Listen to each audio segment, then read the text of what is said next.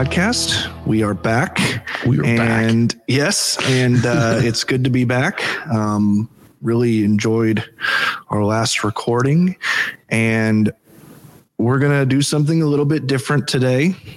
Um, that's kind of I'm noticing that's kind of a reoccurring theme with this podcast. That can make it fun. Is I keep kind of jumping into different things, but we've been learning a lot, Mm-hmm. and I think this first season of doing this podcast is mainly a season of learning Yeah. for us, figuring out kind of what works, what doesn't work, how does the schedule work, and kind of with everything going on right now, it's been really crazy.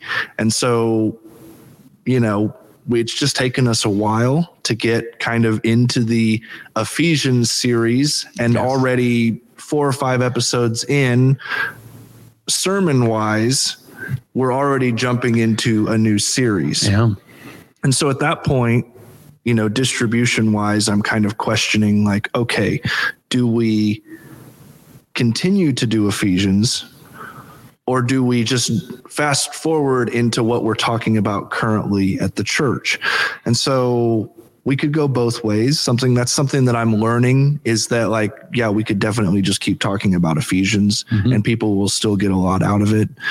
But I also kind of want to wanted to experiment a little bit with jumping ahead. I think that at some point you and I are going to come back and we're going to go through Ephesians and we're going to go through Ephesians in great detail Yes. because I think that people actually really want that. Yeah. But I, I did want to break away because we've got three weeks here where we're talking about the book of Hosea. Yes. And then after that, you're doing a, a series that's going to start talking about the question What happens when I die? what happens when I die? Yeah. And I think that's going to be really great. So we may come into that right after this because that is a really difficult question, but it's also a really foundational question. It is. And it's cool because it has tentacles that reach all over the Bible. You know, like, for example, we have to start saying, what is a soul? What is a body? What is a spirit? What are all those things? Where do we, how do we even answer those questions? What scriptures do we read to find the answers?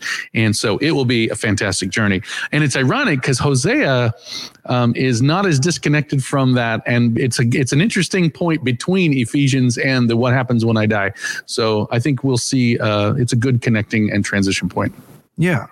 So the first thing that I want to say it, w- as we talk about the book of Hosea, I always love to say this. I, I haven't said it a lot on on on the podcast, but I kind of mentioned it with Ephesians, with mm-hmm. like you know Ephesians only has six chapters, so you could really sit and read Ephesians in about a half an hour. Yeah. So if you really wanted to soak yourself in a book like Ephesians, you could read it every day, really for the entire time that we're going through the book of Ephesians as a church. And so now as you start to talk about Hosea, I just always love to kind of give the generic statistics. Yes. Uh, The book of Hosea is about 14 chapters, Mhm. um, a little longer. Yes. But, you know, I was just kind of thinking, you know, if you read two chapters a day, you could read the book of Hosea in a week. Yeah. Very simple math. Right. I always like to preface that for people who really maybe aren't used to opening and reading their Bibles at home Yes. and trying to find the book of Hosea and trying to understand how long of a book it is Mhm. because obviously you're not going to be able to touch on every single part of Hosea in a lot of detail in three weeks. Right. But if somebody really wanted to get a lot out of it, they most certainly could. Absolutely. And and and Hosea is so you know you compare it with Ephesians just because of that's what we're connecting with, but it's so dramatically different because now we're reading the words of a prophet. You know, Paul was writing an epistle to the church in Ephesus. So just the whole occasion of writing, the the way that the writing happens, the the context that the writing is going into and coming out of, they're also radically different. It's very jarring because all of a sudden we're talking about Uzziah and Jotham and Ahaz and Hezekiah, and you're like, wait, what? And and you're in a completely different period of history. And then the fact that you're going to just have Hosea just dropping poetry on you left and right, and you're like, wait, but then he'll kind of go out of the poetry and come back into prose, and you're like, well, wait, which is it? And the answer is yes. So it's going to be a fun journey. Yeah, for somebody who would read Ephesians and they're reading a a, a, a first person letter from Yes. me to you, Right. kind of writing, Yeah. um, to going to something like this, Yeah. which really is all over the place. Yeah. And I have to tell you, you know, and I, I can't get in, I, I, you know, I can't remember all the details, but I will just say this for anybody who's listening to this. Sure. This week, I read the book of Hosea, and it took me about three days to get through it. And I read it out of a version of the Bible called the Message. Yes. And for anybody who knows, the Message is a sort of a paraphrase of the Bible mm-hmm. that was sort of translated by one person, Eugene Peterson. Right. And it's written in a way that's very modern and current. I wouldn't say that the text is extremely accurate to the original Hebrew and Greek words of the Bible. Right. But wow, if you read this, if you like, if you're going to read the book of Hosea, I would encourage anybody who, who is going to go ahead and read it along with us. Read it in, in a translation like the ESV or the mm-hmm. NIV or some other kind of accurate translation of the Bible. But then I would definitely encourage somebody who may read this and go, this is really hard to understand Yes. to read it out of the message. Now, I will tell you, this book is if it had a movie rating. I'm really debating. eh, I'm really debating as to whether or not this would be rated R or rated like something worse than that. Right. Right. NC seventeen is that worse than R? I can't remember. Yeah, I think I honestly think it would be because it is. It's about prostitution Yeah. and um, you know there is a lot of of sexual references there is a, a lot of stuff going on here and uh you know in the message at least i haven't gotten a chance to read it through in the esv but in the message it was like wow this Yeah. is just brutal It is, and th- I, I want you to know that's part of why we've chosen Hosea. Is um, it's this term that I've been sort of I don't know if I've coined it. I've never heard anybody else say it. That I've, I just made up the word. It's called gaspology, and it's to me it reminds me, and, and some of our audience may or may not remember, but in in the olden days of Saturday Night Live, we had this church lady character, and and and you know Dana Carvey played her.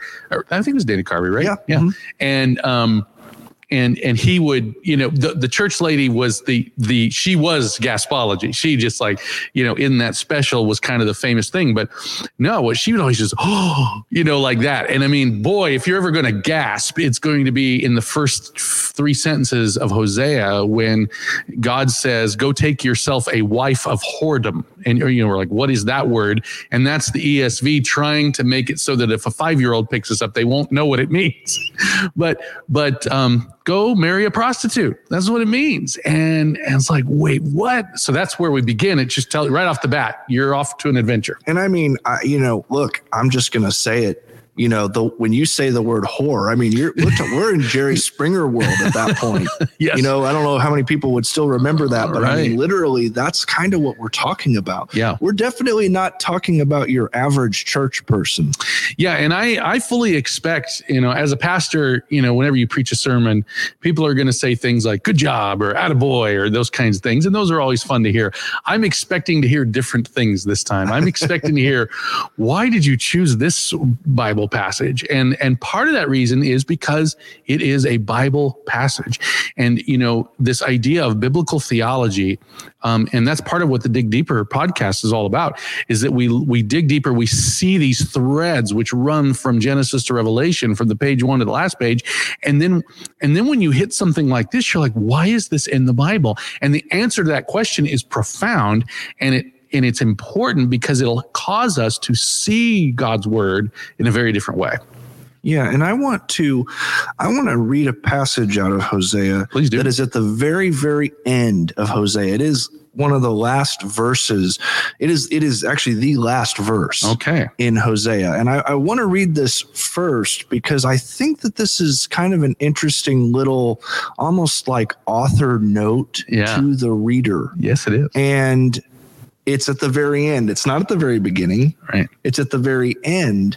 And I want to read it because I think it's really fitting to read and consider even at the very beginning of this passage. Yeah. And it says this it says, Whoever is wise, let him understand these things.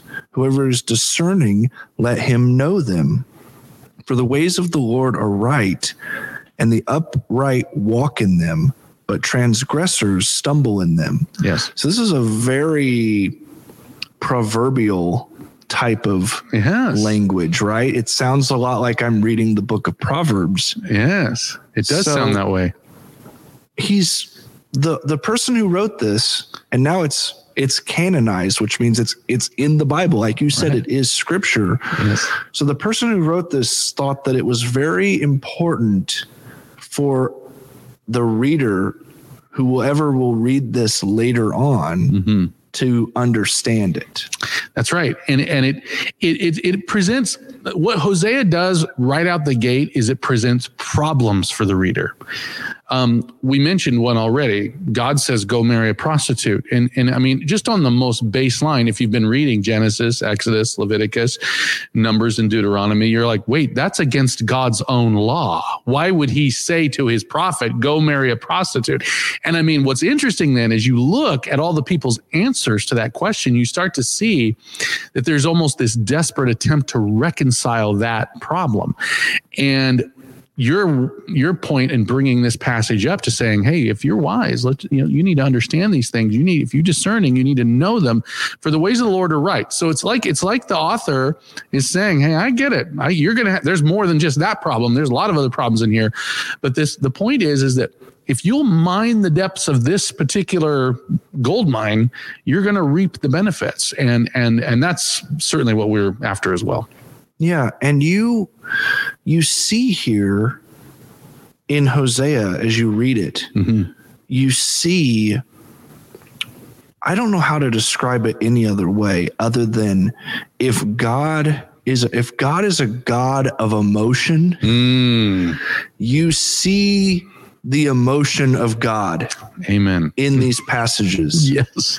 You see the personality of God. And just taking a step back, like th- exactly what you said, like this is a book where the reader has to wrestle with a lot of things. Yes. Um, a lot of sort of I don't want to say contradictions, but definitely some controversial ideas. Yes. And one of those controversial ideas is basically does God have a personality? Does God have feelings? Does God yes. have emotions? Yes. Yes. And that's a really crazy that's a crazy thing to think about. It is. And but it's also at the same time I think it's very foundational to what we always talk about, which is we have a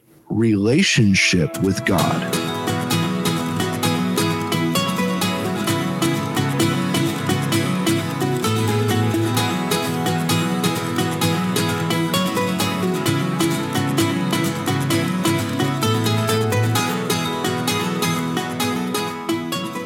That is so well stated because what it does is it then conjures up everything that we would experience in our relationships.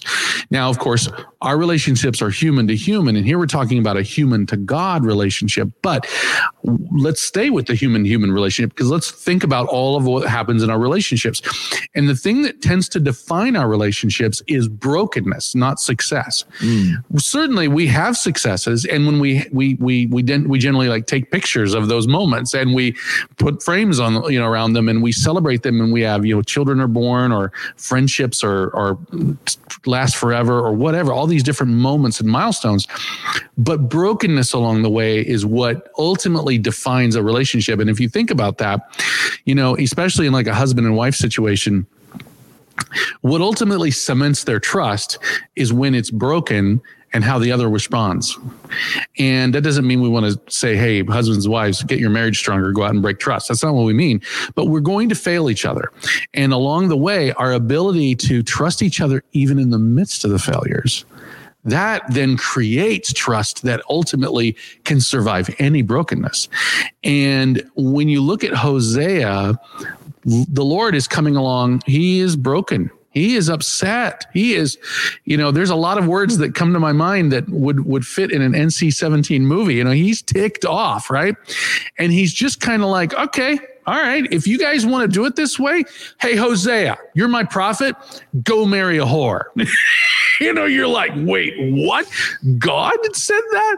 And that's that's part of what it's supposed to do to us. It's part it's supposed to say, wait, what? Well, yeah. So it's just another interesting thing about like you know if, if, if you have somebody that's never really read the bible especially right. some of the old testament stories yes um you know, we today in our society, we look at these characters in the Bible and we look at them as heroes. Yes. You know, we make coloring books for, for these people, for people like Moses and, and Jonah and all yes. of these different people. yeah. But, you know, if you go back and you read the Bible, if you look beyond the coloring book right. and you look at the bible you very quickly realize that people like noah and moses and jonah and all of these people that god used that god had a relationship with yes. were very broken people. That's right. I mean even if you read like the story of noah which is this epic story and noah was seen as one of the only righteous people in the world right. before God. And then you read the epic story and the curtain closes and you realize that later on Noah had all kinds of crazy stuff going on. I mean, just this righteous man. What happens when he gets off the boat? You know, like exactly. Whoops, um, wait a minute. What does it mean to be righteous again? Yeah, exactly. So you start to really wrestle with those yep. theological topics, right? And that's one of the things I love about this podcast. And I've been thinking about this the whole time is basically like the Dig Deeper podcast is like kind of guised a little bit as a theological podcast. Yeah. But then we, but once we start digging into the, the theology of it, we often talk more about the practical mm. rather than just the theoretical. Yes. And I think that there's maybe people that might listen to this that are looking for all of just talking about theology and doctrine and yes. and arguing over different things and it's like when we look at it and go, okay, what's the practical of it. Well, and the reason that that's so important, I'm really glad you I'm glad you brought that up because what makes that so important is that if I have a theological construct but it has no meaning in the real world, I would argue that it's a waste of time. And I would argue that it's really not a theological construct. It actually is probably a proto version of idolatry. Oh wow. So so to so for example, if I said to you, if I said to you, hey, Johnny, let's discuss um, the end of the world and let's discuss whether or not the church is going to be removed before the tribulation or or after or or during. You know, this is something other Christians will talk about. And of course, if you talk to me, I'll be like, "Well, what do you mean by tribulation?" Because a lot of people have their own thoughts about that. But see, if we spend all this time talking about that, what can happen is we can be so focused on the woods that we don't see the trees, the forest that we don't see the trees. And that actually is a proto version of idolatry. So then what I'm more worried about is if I'm right about when the church is going to be going to heaven versus whether or not my neighbor is going to heaven. See, and that's why I would argue that, and of course, if you hang around me, you actually want to bring heaven to your neighbor, right? That's what we want to do. And so, so that's why this podcast is so important because I would argue that you're actually doing the highest theology when you're working on how do I actually apply it to the conversation I have with my coworker tomorrow. You know, how do I even figure that out, how to do that? Because that is more highfalutin theology than how many angels can dance on the head of a pin, right? You know, because that's ultimately what we deal with.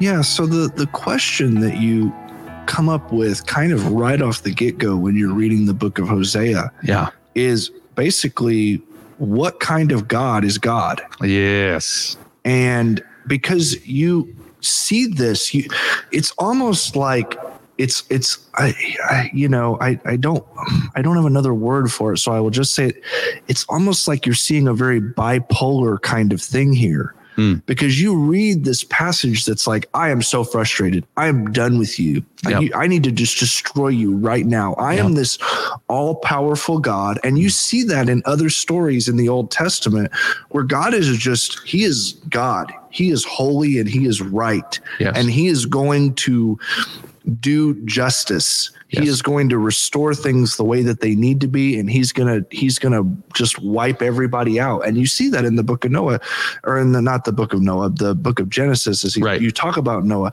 is God just said, "Yeah, I'm done with these people. Mhm. I am wiping them out." Yeah. Now, then later on, he says, I- "I'm not going to ever do that again." Right.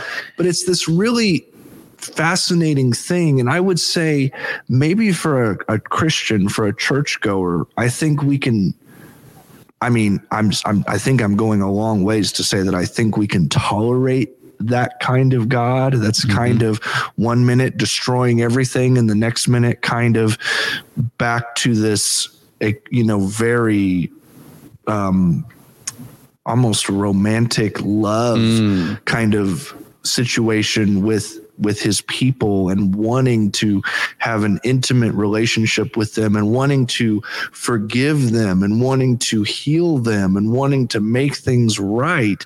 But then at the same time it's like it's just it's all over the place.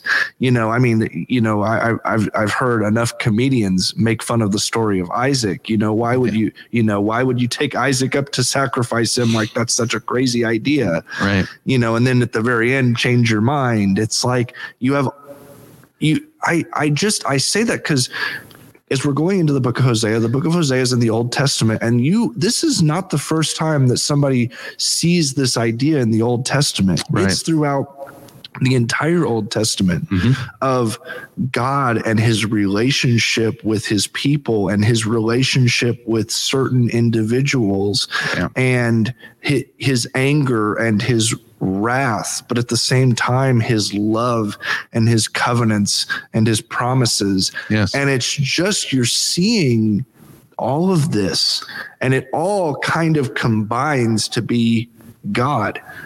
But we, you know, the Bible is our our way of kind of understanding God it is. um, and kind of getting i don't want to say that we can't understand god we can understand god through nature we can Mhm. understand god through our life experiences we can understand god in a lot of different ways through art and music Yes. all that kind of stuff we can definitely learn about god but for sure the bible is one of the most saturated ways really for is. us to truly understand God. And so much of art and music and all of those kinds of things are very biblically based more often than not.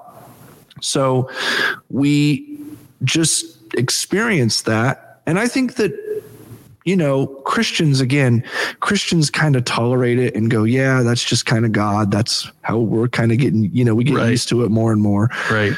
maybe not necessarily, but I mean, from an outsider, I don't even want to say outsider, that's not even the right word, but for somebody who doesn't attend a church who is looking at this and going, what kind of God is God? Because, you know, I see people who walk in and they're afraid of God. Mhm. God is this holy God, and He is holy He is. he is righteous he is the he, you know he his justice is justified Mhm. so you walk in and you got your life and you've got your struggles and you've got your things that you're ashamed of that you're afraid about and and that kind of thing. And you may not necessarily feel like you have a relationship with God and you don't even want to you know God that's what's so important about what you and people like you and I do is we want to tell people that God is there to really initiate the relationship. You're, Yes. you're not the initiator. God is the initiator. When you hear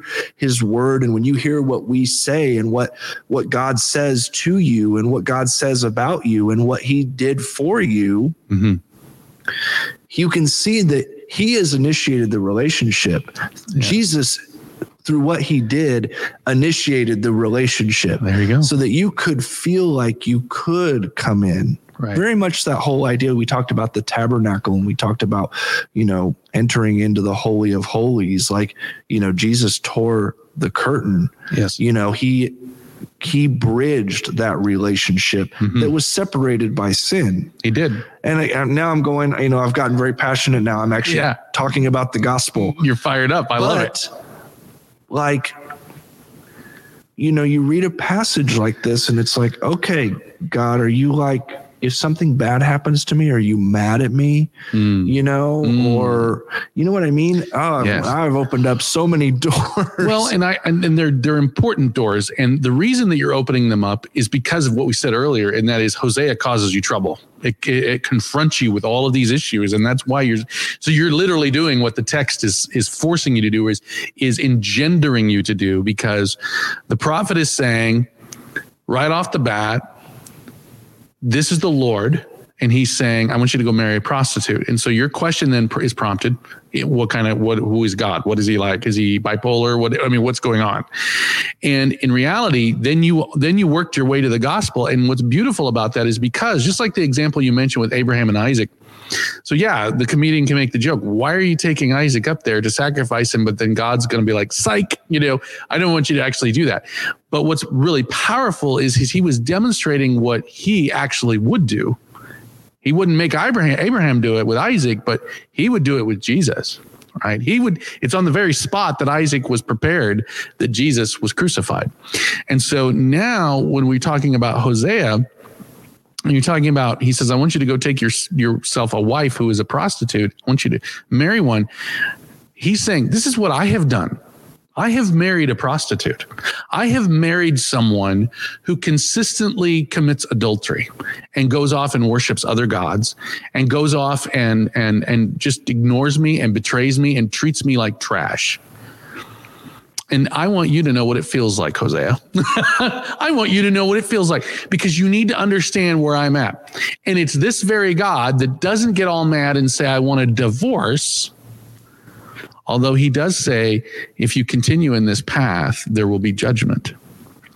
Because when trust is broken and broken and broken, eventually it has to, it comes to a limit, right? There's a time, not necessarily time limit, but a limit to the amount of bro- brokenness that there can have. And he, because he does love this betraying wife, that is, God but loves Israel, though she betray him constantly. There's going to come a time where he's like, that's it no more and that is because there's another aspect to his his nature yes he's compassionate he's caring he's loving he is love but he's also just. And that tension is what we start to feel when we start to say is this a contradiction with the law where he says don't marry a prostitute? Because God is just. And not only is it not a contradiction, it is a paradox, which is very much different. It's something where two things can be true, but they're held in tension.